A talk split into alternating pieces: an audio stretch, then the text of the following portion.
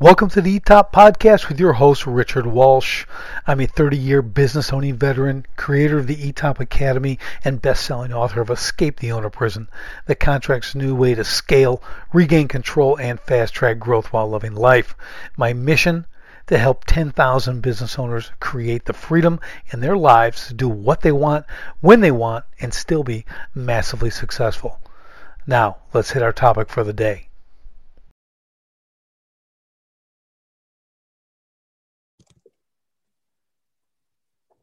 All right, here on the eTop podcast with my guest, Nicholas Mendahar. I'm going to try to say that right. I probably didn't, Nicholas. You're going to correct me. We want to get that right. I hate butchering people's names. You got the French or Basque name here, which is awesome. But before that, Nicholas is this can be a fascinating topic because it's about wine. Okay, it's about business, but it's about a he solved a incredibly unique issue in the wine selection industry okay? Because we've all know we've had that bad wine. We we not know really what we want.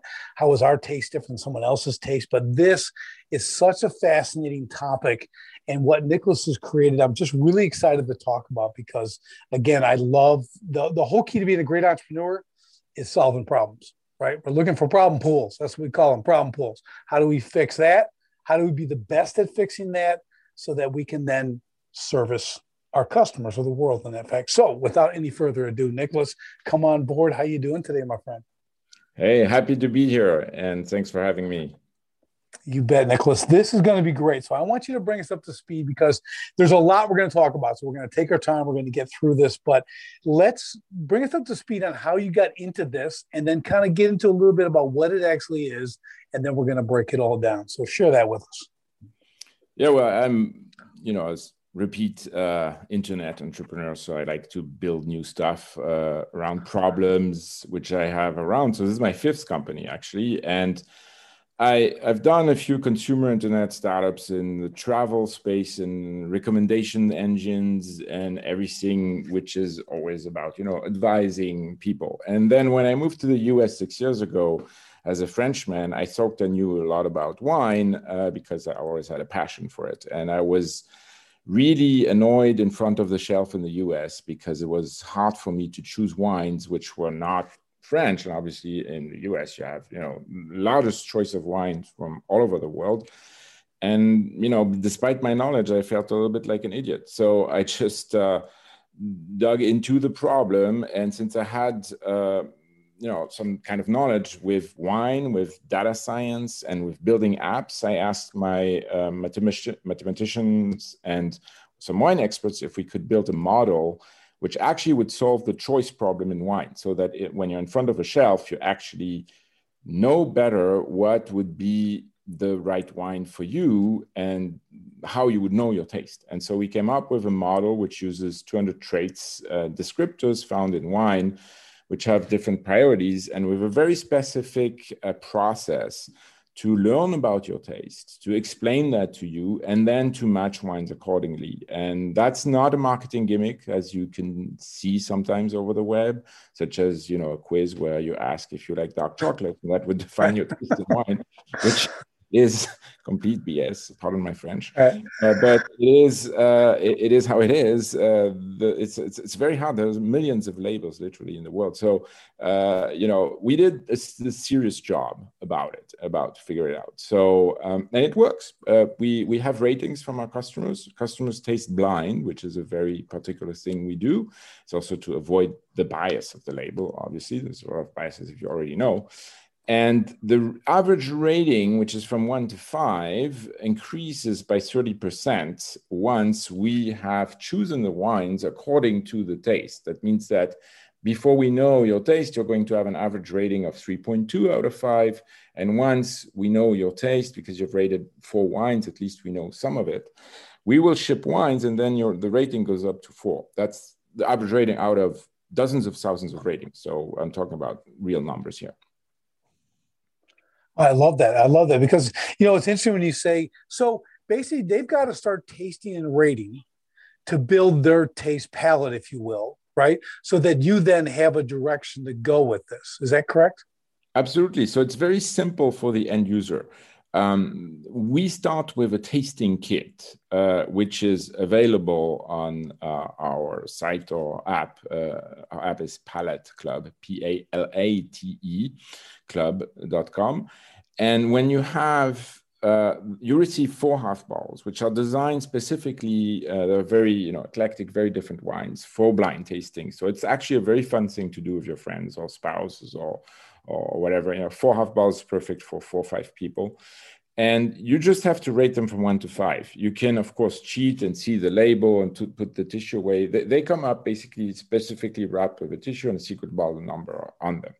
So the rating gives us a lot of information because beforehand we have tasted the wines with professional sommeliers and have entered about 20 to 30 traits in our backend previously. So we know a lot about the wine we ship to you, which means that you only have to tell us how much you like that bottle so that we start to compute in our model. And the beauty of data science, and this is where you know it, it is for me it's it is not there to replace the human touch it is more like to enhance it right the beauty of data science is that no matter how much knowledgeable you're about wine or how you know if you're an expert uh, master sommelier uh, once you have do- dozens of thousands of data points, you can see clusters. I know like clusters is not very great name today, but, but basically this is a word we use.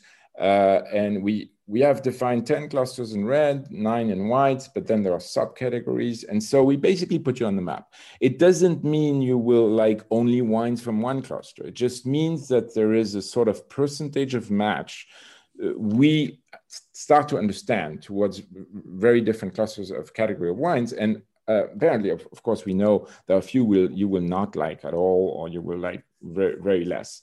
And then the process continues and we reiterate which means we're going to start to ship if, if you become a member we're going to start to ship wines you like better but they will still come wrapped with a tissue and a secret bottle number. So you don't know if it's a chateauneuf du pape or napa. You will continue to rate and then we go more deep into details after 10 to 15 wines, depending on the profile, we we know a lot about your taste. We basically, you know, we will be able to understand that you like strong acidity with medium tannins, but you will like it better if there is a lot of black fruit, for instance. So it's a combination of, of things, of course. This is why it makes it complicated, right? It's a combination. I love it. Uh, but you know what? I like clusters because they're clusters of grapes, right? Grapes come in clusters yeah. right? So that works, right? So I think it, I think it's apropos. Okay, I think it, I think it works. I'm going with that, you know. And since you mentioned Chateau Neuf hops, they're one of my favorites. Okay, now that's a wine for me. I'm just saying is that you can leave that that that bottle open, and the next day it's even better. You know, leave it open overnight. The next day for me, it's even better. And I mean, there's some phenomenal Chateau Neuf but a lot of people haven't had them, but they're they're phenomenal. So yeah, um, absolutely, absolutely, and they're complex too. Uh, Chateauneuf is uh, one of the rare regions uh, which has 13 grapes authorized, uh, and most of the wines have actually at least three, which is called the, the GSM Grenache Syrah Mourvèdre, which makes mm-hmm. wine very complex. So I like that you take that example because uh, typically in a blend, things get way more complicated than just one type of grape, right? And so when people say, oh, I like Chardonnay or I like Pinot, it's already like it doesn't mean so much because there's uh-huh. so many different ways to grow Pinot or Chardonnay in the world, depending on the climate, depending on the choices of the winemaker, etc., etc. right? But it still means something about the grape. Once you do a blend, like in Chateauneuf, then you're completely lost. So if you don't have, if you don't know a little bit more specific about the wine, there's so many ways to to do a Chateauneuf uh, you know, it's it's it's it's going to be uh, really different uh, from one to the next. Not to mention there's 270 producers in Chateauneuf du Pape, so multiply with the vintages, mm. different cuvées, and that gets really complicated. Right, and it's it's important. And again, you're going. A lot of people are doing them, and there's you can shop by price, you can shop by label, you can you know shop by recommendation. You know, you've got all these different you know secret methods of choosing your wine. You know, like I just get lucky a lot of the times. But now I know like my absolute favorite wine is a Burgundy. Okay, a real Burgundy, right? So I mean that, and that's a love hater. That's a love or hate. People either think it smells like dirt, dirt, or they're like, I'm like, it's the greatest. Just the smell of it. Okay, I'm not going to get too wrapped up in this, but just the smell of a good Burgundy in the big glass is just, it's one of life's simple pleasures. Okay, so it's just I'm just saying that it's it's amazing. Okay, so but coming back around to you know choosing wine because we get it right. We go into our stores here, and the shelves are I mean they are 40 feet long, 50 feet long, you know nine shelves high, and you're looking at like an unbelievable selection. Or you go in a, a true you know wine or liquor store and they've got you know nine rows, you know all the regions, everything else. You don't even know where to begin. So I think that's why this app that you've created in this club because you ship this as well. So what you do is you're let me just summarize this real quick, make sure I'm understanding, uh, Nicholas, is we figure out my taste, we get the sample box, right? We get we start that process, right? Then we start doing some more samples and we're putting in our ratings, right? The whole key is to put in my ratings every time I drink the wine, right? Absolutely. And then that that builds your database so you can now choose. Now in that I'll call it the wine club, where we, you know, you get them shipped every month, two bottles, four bottles, whatever it is, you're sending your best recommendations for my taste. Is that correct? Exactly. So there's, it's very simple at the point you once you have a profile. There are two ways to buy wines from us. One way is not the club, the, is the shop, very classical shop. The difference with any type of other shop is that you will find a percentage of matching for every bottle towards your personal taste. So it's a little bit like Netflix for wine if you want. So because every bottle we have in the shop, you usually have about 200 different bottles rotating inventory, uh, which by the way is usually very good value, small producers, mostly organic, mostly sustainable farming type of wine. So we go a long way to get the best uh, value, best products. And you basically will see what we think uh, from a data point of view, uh, uh, in percentage of match, and every bottle has been tasted and been entered in the system. So it's actually quite precise already. And then you can just pick up, right? If you don't want to do that, or if you rather want us to pick, this is where we are very innovative and flexible wine club in, in a sense that you just parameter your price point, the number of bottles of shipping frequency. You can stop, change the shipping date anytime you want in the app just by simple tap. It's like we're not cornering you, like, you know, oh, you have to call us to stop or whatever. You, you just change the parameters whenever you want. And then you don't need to choose balls. We choose them for you. So the algorithm basically will choose the balls for you a sommelier verifies that you know it's it's it's matching it. So it's like basically human and and and algorithmified. Um, and it, and there's a satisfaction guarantee with it because we consider that if we choose balls for you you have to be 100% guaranteed. And guess what? Because your algorithms work doesn't happen very often that somebody is not happy um, so yeah, these are the two ways we do it. Uh, but to come back to your shelf question, because I, I, love the shelf because that's like kind of okay, you know, uh, where you figure out a lot of people think they know or you know right. they to choose themselves, which is fine. You know, if you have fun choosing balls, you should do it. Uh, it's it's just that this is the big and gigantic paradox of the wine industry, particularly in the U.S. Um, the shelf can be overwhelming in, in the you know number of balls and choice but in the end it's only a very tiny fraction of what is available.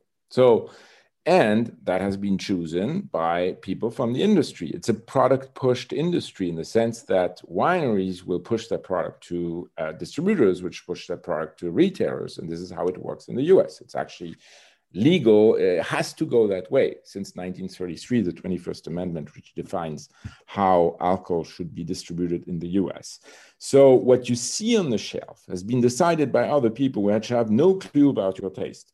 And of course which all sorts of things whether you know wine critics uh, scores and things like that to help you guide. So in some sometimes it makes sense of course. I'm not saying all this doesn't make sense. I'm just saying this is not customer centric like other type of categories and you can get lost very quickly. And the reality is that big wine brands try and usually are not the you know the, neither the best value neither the best farming or the the, the you know in, in things wine usually the the you know the better it becomes like smaller productions. Why are burgundy wines since you love them so much the most expensive wines in the world? Well there's like it's very refined artistry by producer by Hill, by Cuvée, and, and there's only a few of them, right? So uh, once you go on the shelf in a, in a classical retail, whatever wine shop, you will see mostly wines from bigger wineries, which where the in all the people, eh, the middlemen in the supply chain,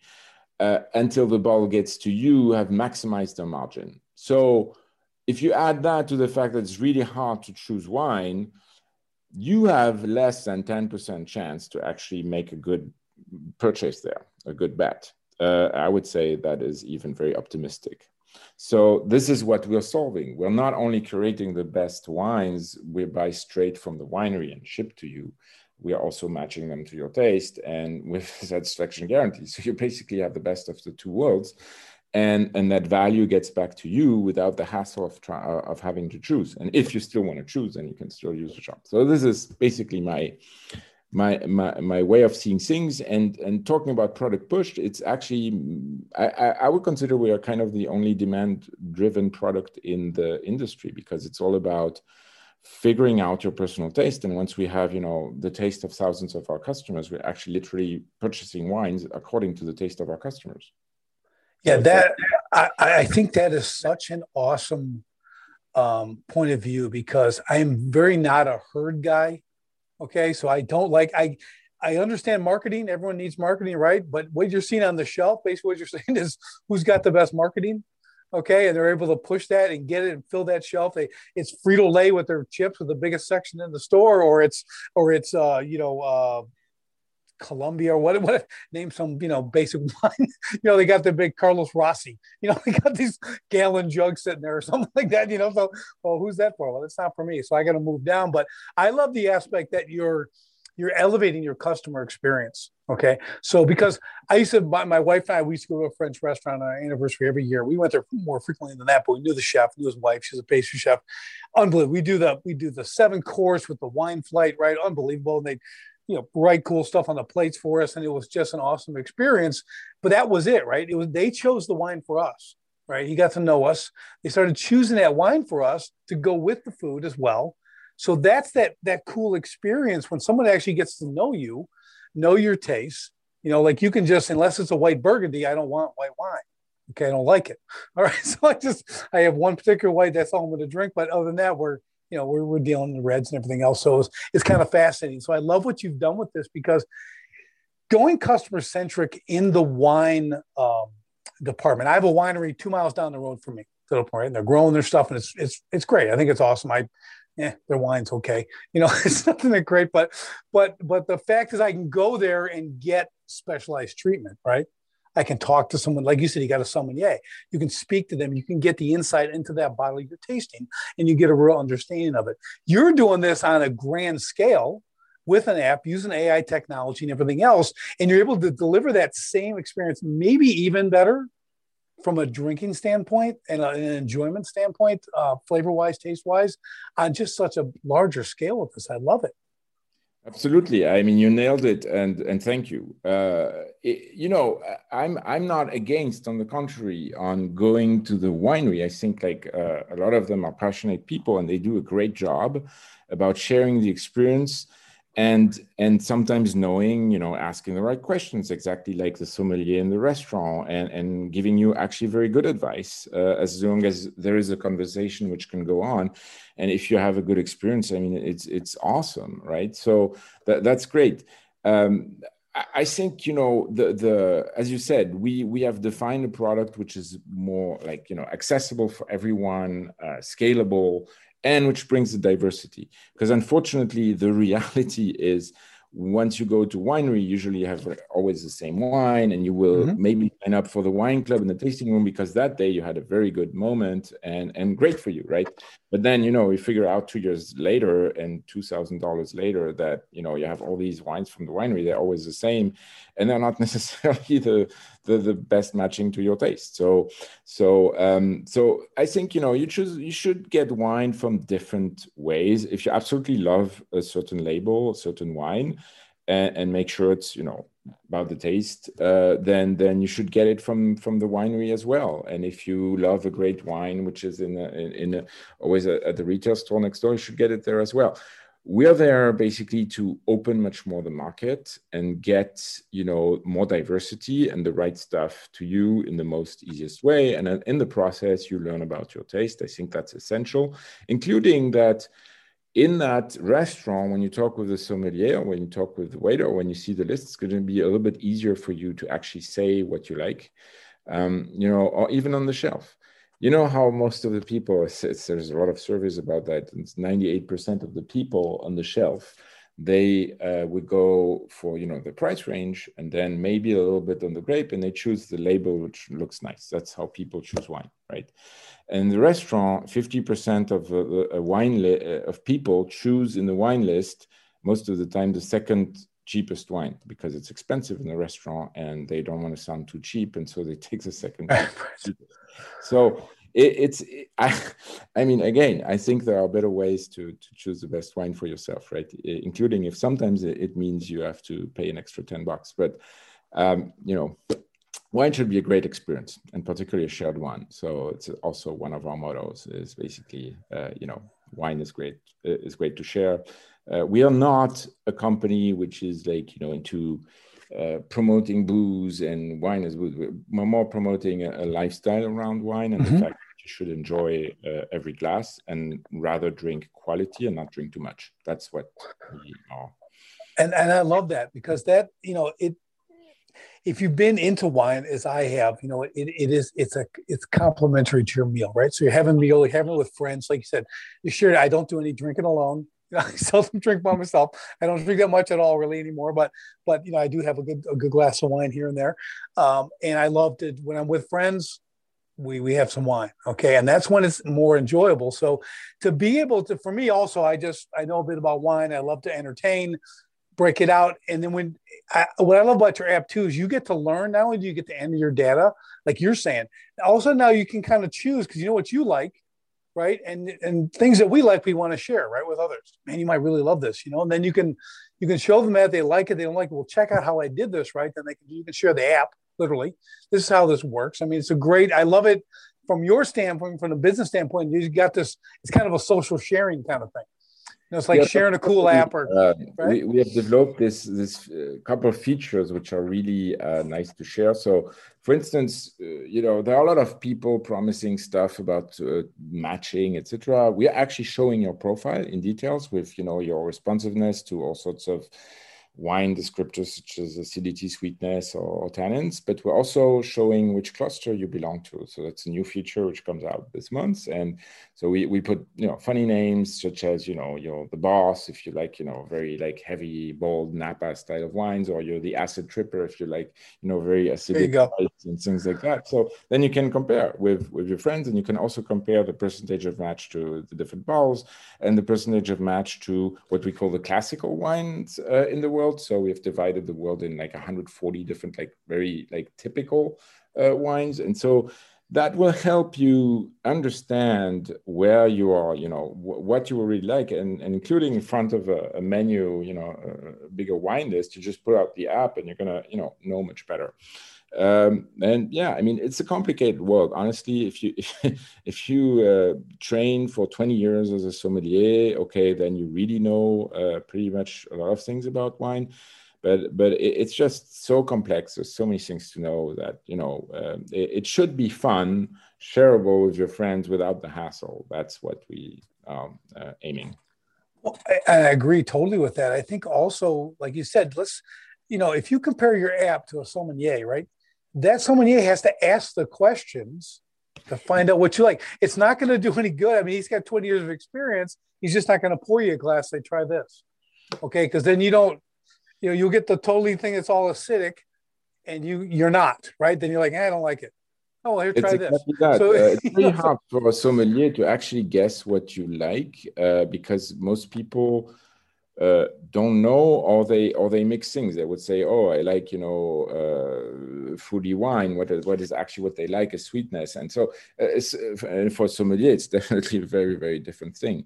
So um, yeah the ideal world is that of course like palate club is like your personal sommelier. And if you can have on top of that sometimes a real sommelier like from our team or from from the restaurant elsewhere or even from the shop using the data you already have from the app and then uh, giving you advice and it, then it's great uh, and obviously we do that but you know you can you can use uh, if you're if, if you have a profile in your member i mean uh, you know I consider it's very normal, and, and and I'm happy that you use that with with uh, other professionals uh, in wine to get the best stuff. Yeah, that's awesome. That's awesome. Let's talk a little bit about the business aspect of this. Okay, I know one thing we talked about before we jumped on here was shipping. Okay, now everyone, now everyone, everything's free shipping. Everything's shipping. I get it in two hours, four hours, next day, whatever it is, right? So it all sounds good. But let's talk about because this is one of the things I'm impressed by what you what you're overcoming. Give us kind of the ins and outs, the ups and downs of shipping internationally, because we're talking wineries from around the world, right? And uh, tell us a little bit about about what you've had to do to overcome that and what you're in the process of overcoming. Yeah, so shipping and regulations in the US is a very complex topic. So I'm not going to dive into too many details unless I'm going to be boring for your audience and it's going to be too long anyway. So, um, shipping in the US was not, interstate shipping of wine was not authorized until 2005, and a Supreme Court ruling which said wineries, US wineries, can do so uh, to make it simple and so it started to open this way of all these wine clubs and Napa and ship wines to you. Uh, and, and recently there was another Supreme Court ruling in 2019, uh, Tennessee versus Thomas, which enabled a little bit more, the, uh, at least says that retail should as, as well, um, states should, uh, should allow interstate shipping. So the market is opening a little bit more. There are very specifics by state. Um, it's not it's very hard to navigate. In certain states there's no shipping load at all uh, including from retailers in the state. So you have to go physically in the store to get your wine. There's no other way. And obviously you're not going to get the diversity you get online right? So you're this is all th- this has all been um, is you know the legislator are just protecting margins from from from from local wholesalers or, or retailers uh, and doing that uh, give a big penalty to the consumer who's not you know it doesn't access that doesn't have access to all the inventory. So these there are legal battles and lawsuits all over the place because of that and because of these uh, alcohol laws which are almost a century old.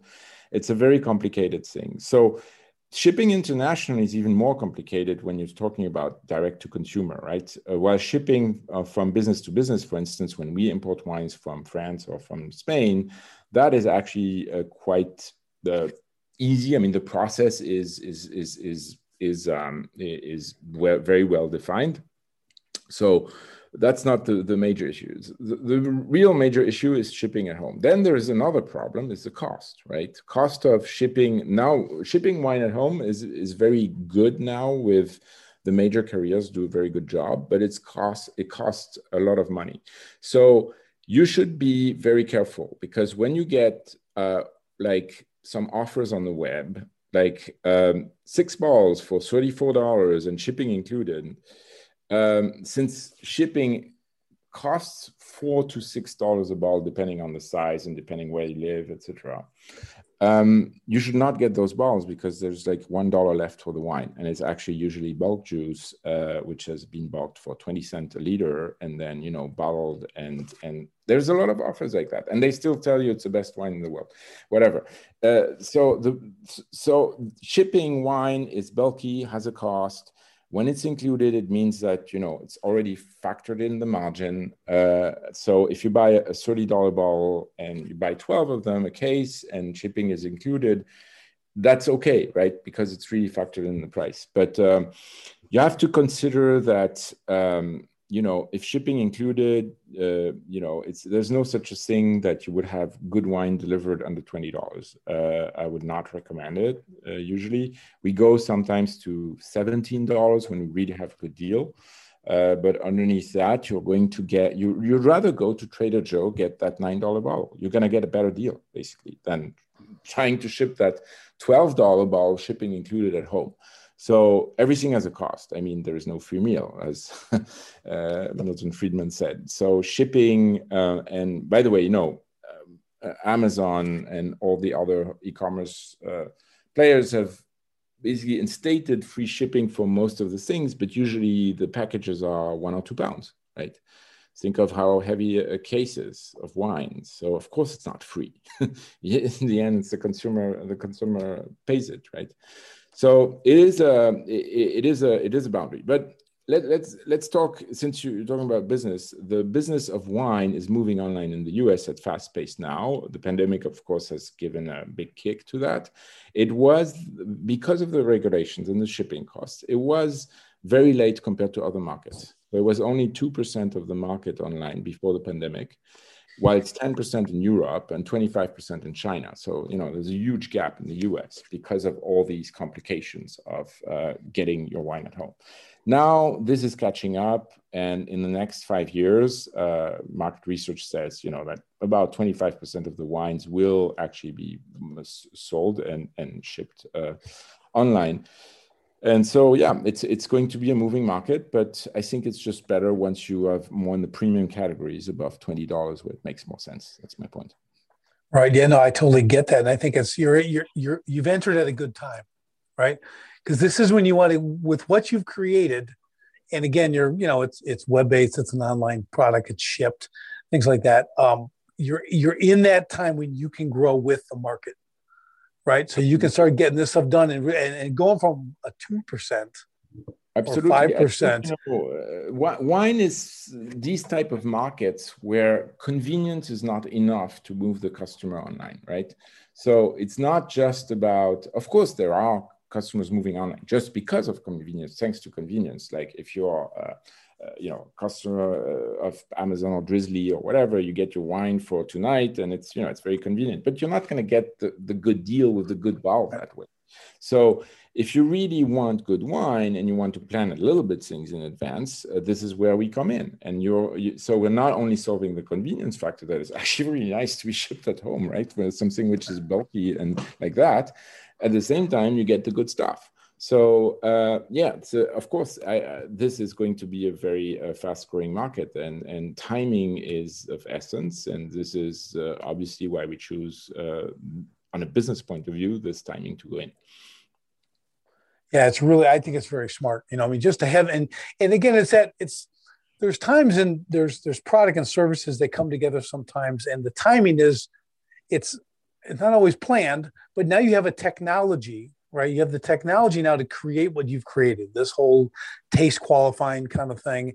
And then you have, well, shipping is there. You understand the hiccups. You had a pandemic that no one planned that now move thing, move the boat, kick the can down the road a little bit quicker, right? Because now people are, you know, well, so now well, people are. Uh, the, the pandemic has basically accelerated the market by, you know, depending on who you're talking to, by one to three years. So it, it it just has moved a lot of people which you know i no really like idea to to to order that way and say oh it's actually possible. Oh it actually works. And it's actually very good experience. Oh and these guys are bringing even uh, added value to, to to me because they match my taste and the wines are fantastic. So why would i order differently now you know? So of course, it has accelerated, has kind of obliged some people to, to think differently. And you know, when you're a disruptor and you startup and you tr- try to to shake things, obviously, when things are shaken, a lot of business opportunities and businesses have have um, benefited from the pandemic um, uh, movement for sure.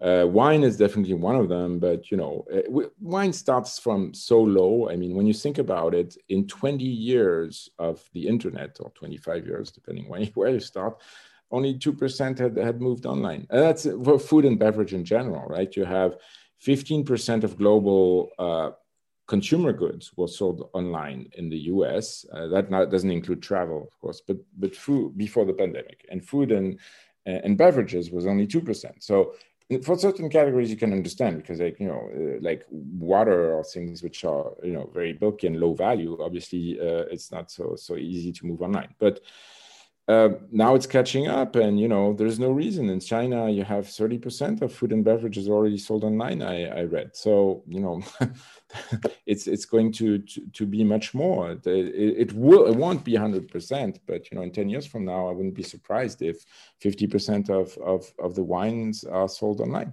So yeah i yeah i agree with that for sure. I know about five years ago it was about five years ago, the total online purchase of all goods, right, was at seven to eight percent. People thinking it's and five years ago, people thinking everything's online. I'm like, it's seven to eight percent. That's it. Everything else is brick and mortar. There were online companies buying brick and mortars now. They were going the other way. They were doing both because people were still going to the store. Like, well, we're missing this whole, you know, we're missing 80, you know, 90 some percent of the market, you know, so we got to do both, you know. So it's interesting how how it's changed. And, and say it's 30%, that's a huge increase right? And it's going to continue that way. Like you said, it's been accelerated a couple of years in the in from 2020. So, uh, but again, it's so great for someone like you to be in that wave, right? To be because there's been incredible opportunities created from the pandemic. There's been some disaster.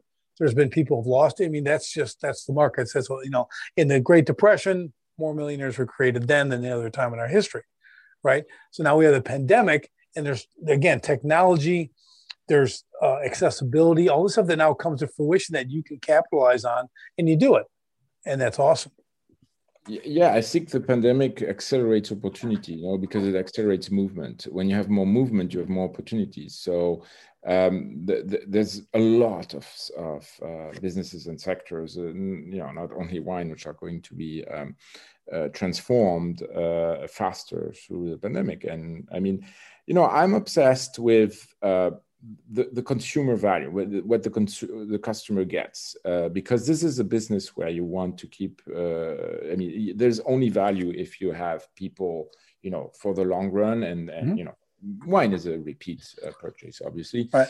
So you, you you you want to keep them, so you have to make them happy, and there's only one way: is if you bring real value to them and this is what, uh, what what what we're doing. So it's not just because there's a pandemic and and it's it's it's more easy or convenient to to order online, etc. I'm really uh, in the, the the the focus of giving value back to the consumer. And this is where wine is very different from so many other businesses in the sense that you have 100,000 wineries literally in the world, 10,000 in the US alone. It's actually the number of wineries is growing. Uh, there are, you know, the world of, of cheap wine or massive production is consolidating, of course, always. And then the world of good wine is actually fragmented because it's, it's, it's, it, it's there's no such a thing you know it's the only market of that size if you think about it, it's more than 300 billion worldwide with uh, you know a billion people drinking wine which the the biggest player is basically 1% of the market. There's no other consumer market like that. Uh, and so this makes it so complicated to move you know online fast to bring the right value uh, for the consumer not being screwed by the industry um, and again, this is why I think the, is an opportunity. It's also why this is a market which is so late compared to others. You know, when I started my first internet venture, it was in travel in 1999. And in travel at that time, it was like, you know, it was a boom. Of course, everything was moving online. Now it's like 80% of any booking is, is online, probably. So and I have the impression that markets like wine is like, you know, exactly like 20 years travel was. So it's just starting to move, like um, with all the actors saying, of course, it's inevitable. And, you know, and there's some resistance. Of course, people don't want to lose their positions.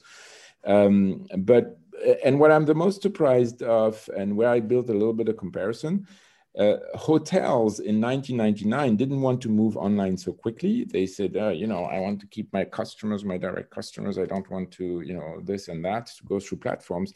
Wineries, on the contrary, I've, I've met a lot, obviously, recently, uh, embrace technology and because they use it as well. They use it to, including, you know, um, in their fields and how, you know, to measure things and so they understand and they actually love the data we provide anonymous data obviously. We don't uh, we don't share uh, customer information uh, about taste but we we you know we tell them for instance you know 10% of the people like uh, wines that way and they they they they love the idea. So we are in a moment in time where i think all the industries including such old 3000 year old industries as wine are moving online uh, at a faster pace but for the good in general for the benefit of the end consumer and for the industry in general. And uh, so yeah and we are a player there doing a data thing which nobody else does. So obviously uh, we, we we're, we're creating value in the process.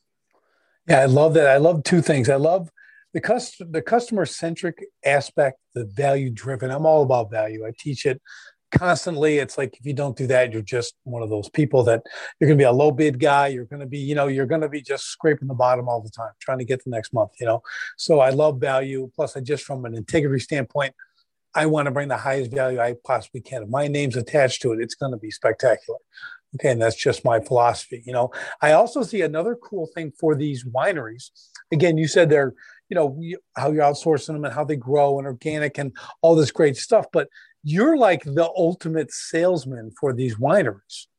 Okay. I mean, they don't have to hire you, they're not literally paying you commissions. You are offering their service it's connecting the customer likes it you're it's a, it, am i am i wrong there you're like this amazing middleman who's like doing this great service for wineries you know, people. Don't, don't, get me wrong. Wineries, the, the ideal distribution system for winery, in most cases, in particular uh, American wineries who have built all those wine clubs, is to have 100% uh, margin with selling 100% direct to consumer, which are like, you know, they're loyal consumers and, and that's it. And avoid distribution, avoid giving, you know, lowering prices, etc but that's only a very tiny few can achieve that type of uh, thing. It's usually, you know, very high high end type of wine, small productions, etc. I mean, uh, uh most of the wineries rely, of course, on on different sort of middlemen, and it is about you know and a mix of distribution, right? So you know, some of them will go partly to restaurants, partly direct, partly internet, and of course now they they know it's moving to the internet much more into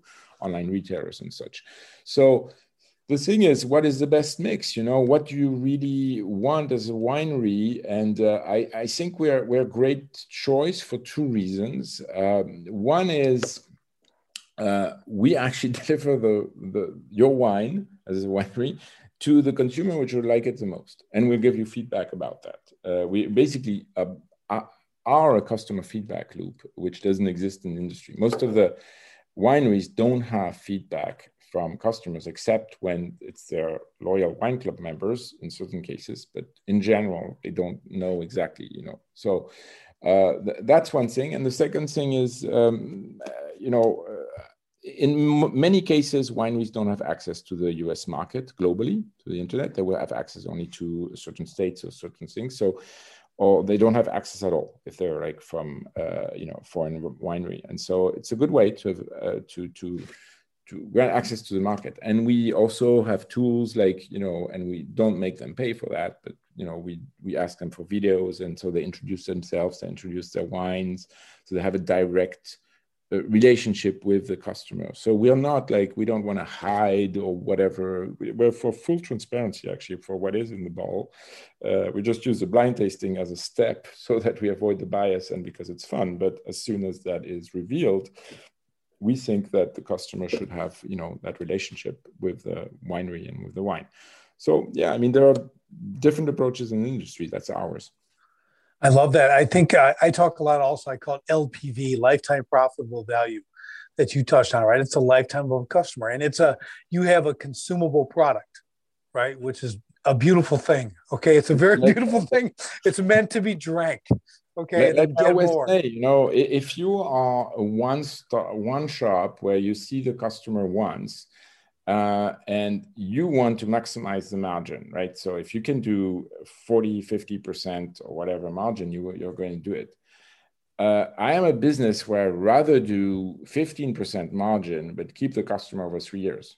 I'm going to make way more margin uh, with that customer, which which is going to be that that customer is going to be much happier as well in the process because he's going to have the, the, the right wine right? So um, so yeah of course it's a different uh, business and you can do things online uh, when you bring value in a better way i think.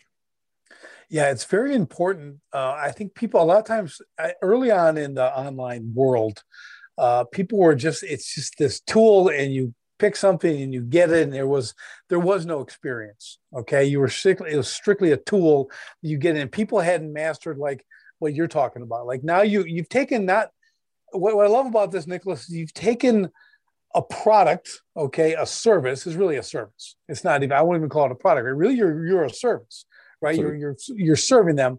You've taken that and you've elevated that customer experience to create a lifetime customer for one with with virtually endless choices okay, that you can keep repitching, resending. I mean, the, the experience can be new almost every time, right? That's kind of the idea. And, they, so the, and, and, that's amazing. That's just, that is longevity.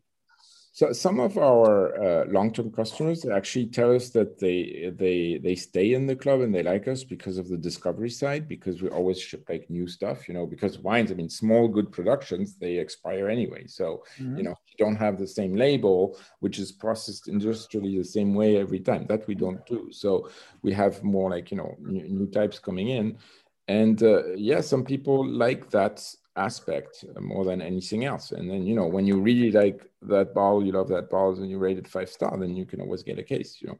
So it, it's, it's, uh, I think you, you always have to adapt. But again, there are very specifics with the wine market because of that diversity, because of that complexity. And, uh, you know, I think the market has always answered through different marketing gimmicks to try to compensate the global customer ignorance about the vast diversity and complexity of wine, right? If you think about it, it's the only product where you have like a hundred thousand different wineries, a million different bottles, which are addressed to a, you know a billion consumers, and where often in the transaction, neither the seller, the end seller, neither the, the buyer have tasted the product or have tested it. I mean, if you think about it, it's like crazy. The market is completely crazy. So bringing a little bit of transparency into that uh, just makes sense, uh, I think. I, yeah, I, I, totally agree. What? Let's talk about the future a little bit. You know, like what do you what what are you seeing in the next three to five years, if you can go out that far? I know markets change, the world is nuts. What you have, but kind of, what's your what's your you know current prediction on your business in particular um, perhaps this industry too uh, three to five years from now what are you looking at so uh, there are two answers to that i don't know how far we can go in wine whether it's in the U- us or in europe or other places in the world but my best guess is that at least 30, 40% of the market will want exactly our type of service, which means that they want to be taken care of and, you know, and they want a good value in the price range, which is between, let's say, 15 and $50 a ball. They want good stuff, basically, they want to be taken care of for those people, we're the best product so far. So, I mean, we're going to have competition, obviously, but, uh, but we're the best. So, I don't know how far we can go there, but we'll go as far as possible. The second answer to your question is it comes from our customers themselves. They want us to do that for chocolate, coffee, tea, whiskey, you name it, right? Uh, cheese. Hmm. Um, so there is a path for us, and it's also why it's called Palate Club, P A L A T E. Mm-hmm always raise it because some some people spell it differently. Uh, because it's not only wine; it's actually your your digital personal taste, if you want. Uh, it doesn't really exist, right? In your smartphone, you have everything about fitness and measuring all the your health and stuff, but you have nothing really to measure your taste. So we could or want to be that and delivering let's say if you look a little bit further in five or ten years you would have palate club uh, basically shipping all sorts of great foods to you, foods and beverages. Of course, it's on your price point, your frequency, whatever you have chosen, and you don't have to take care anymore. You have like great products arriving. Uh, there is some discovery. You actually even monitor the discovery mode right now in our app. And yeah, and then you get great stuff uh, to your taste. Uh, of course, the healthiness factor is going to be a very big development for us. We're going to come up with a healthiness uh, uh, sort of percentage as well, which will be, you know, the level of alcohol or, you know, whether it's organic or not, the level of sweetness and these type of things we're going to factor in. So I'm not forgetting healthiness at all. On the contrary, I think this is what people want. So, you know, for us, the future is a combination of um, ultra personalization, uh, healthiness, as I just said, and also the sustainable part and, you know, everything organic and new experiences. Uh, that doesn't exist in premium food and beverages. We are just creating in, it in wine. And uh, yeah, if we don't, you know, you talk about real innovation in the future in the food and beverage space, in premium food and beverage space, uh, this is I think, what we want. So far, the marketers moved online and all the whatever, DoorDash and GrubHubs and Amazon Prime and stuff, it's convenience. That's it. It's just delivery right. of food, right? That's it. Uh, so we, we we see each other as you know one of the enablers of what could happen next uh, as a much better experience for food and beverage delivery. Yeah, I think it's a it's a fascinating niche. Okay, it can be kind of large, but I love the whole growing into the whole food sector. Like you said, I got my wine, my cheese, I got the right. You know, you start you start getting these complementary packages I mean, you know, because already you can already buy your meals, right? They come in the, the fresh, what they call them fresh, or they have a you get a whole box, you open up, they got the meat, they got this, got this, you make a meal, right? You're no different, but now you're doing it to their exact taste because I know they don't have that technology, right? You're just getting a T-bone steak, okay? but you know, let's talk about you know you could you start taking that technology, you can you can really have some scalable growth in the future. You can be tapping into that that niche market of these people with a selective taste who that matters, right? So you're dealing with with a client whose taste matters. Okay, people who I always tell people, people who go to McDonald's, they're not there for the taste. They're for the speed and the price. Okay, that's, that's why they have two drive-throughs now. Okay, because they want to get it, get out fast. It has nothing to do with how it tastes. Don't know how anyone could even eat that stuff, but they do. Okay, so that that's not your market, right? Those people aren't going to be ordering from you Nicholas. All right, pretty much. I'm thinking, okay, but maybe, maybe not. Maybe I'm wrong. But you've got an incredible niche with, and I also will say, you know, those same people are concerned about their taste, who love the wine. That they also have a disposable income level that will match your offerings. You know, so I, I love it. I just love how that's going to parallel as you can scale this into these into these new markets. It's fascinating. I love what you just said because uh, our tagline is "Your taste matters." there you go. There you go. I love it. Yeah, you're not going to see that in, Mickey D's. No way. Okay, that way I love it, Nicholas. This has been just awesome. This has been it's fascinating to me because again, I love new technology that like links something of value. Okay, because there's technology that is like, eh, you know, and the, you know, on the phone you can scroll. You're looking at a bunch of nothing. You're getting zero from it. As I tell my son, my kids, I'm like, that's it can either be a tool or a toy. Okay, my phone's a tool. Yours is a toy. Okay, so I want things of value. So if I, I don't have a lot of apps on my phone because they don't serve me. I don't, you know, I, I have things that only serve me. So something like that though, where you get to consume, you know, things that you love and are really, really tailored to your specific tastes and likes and whatever you have, that's just awesome. And to create a business around that, to bring a service to that, to me is that's what entrepreneurship's all about.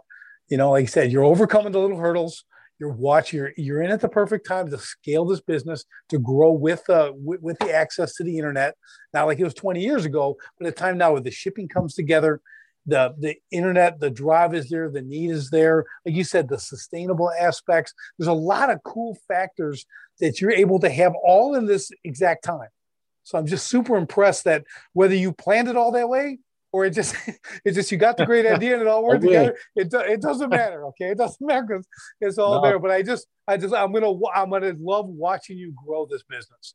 It's Thank going to be absolutely fascinating, you know. And I got to talk to you now, okay? So I'm in early talking about this, but on that note, I have an announcement to make because since you're talking about that, and thank you for your warm uh, feelings about my business, is that uh, we will, I don't know, by the time that podcast will be live, um, uh, innovation continues with us. And there is a platform which is called fairmint.co, which uses the blockchain to crowdfund companies and basically to enable to be floated, even as a startup. So I will issue um, uh, about a 10% uh, equity of the company. So anybody can become a shareholder and then trade on the platform, basically, because that's blockchain enabled. So it's like it's SEC approved. It's every, so we're preparing all that and which means all the stakeholders uh, such as wineries or you know clients of course customers uh, people like us can you know can can can become shareholders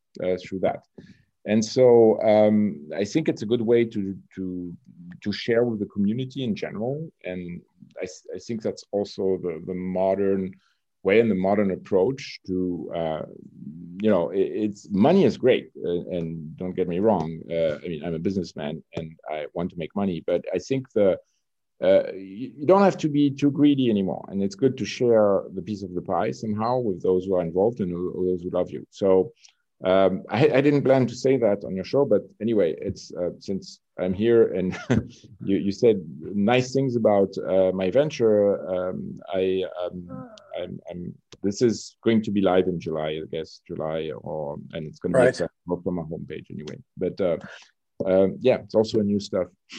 that, see now, see now that's all. See that's what I'm talking about. Innovation. That's the key to business success, right? You're constantly innovating, and that I love the crowdfunding aspect of, you know, the the shareholder stuff because you, again, this the, I, because I love it because you're thinking again about your customer, right? You have the the customer centric experience.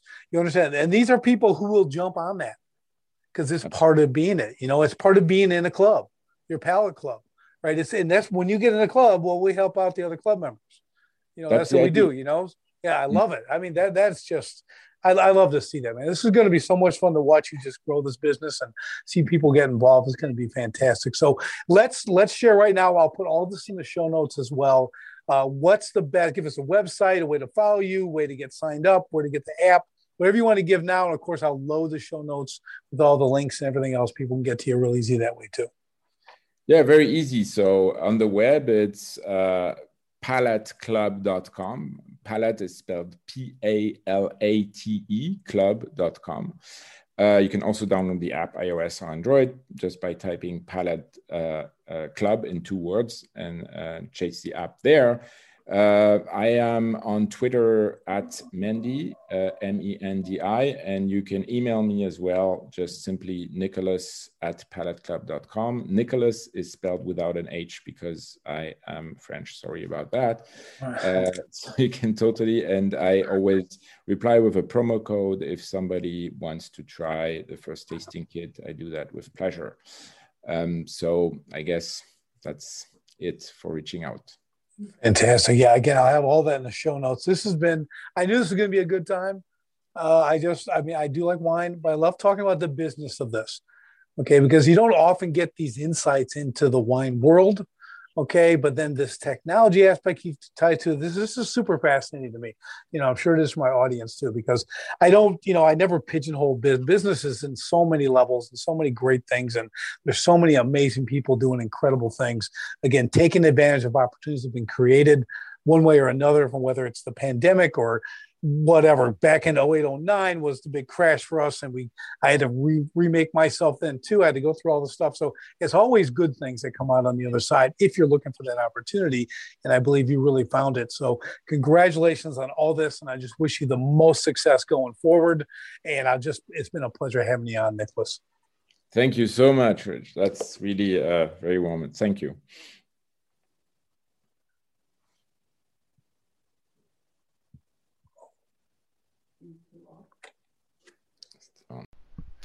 Thank you for listening to the eTop podcast. Don't forget to subscribe, and if you liked what you've heard, please leave a great review for us. Your subscription and review helps us reach more people so we can show them how to escape the owner prison. Also, check out the links in the show notes about today's guests and more ways to connect with eTop on social media. Stay strong and keep moving forward with your business.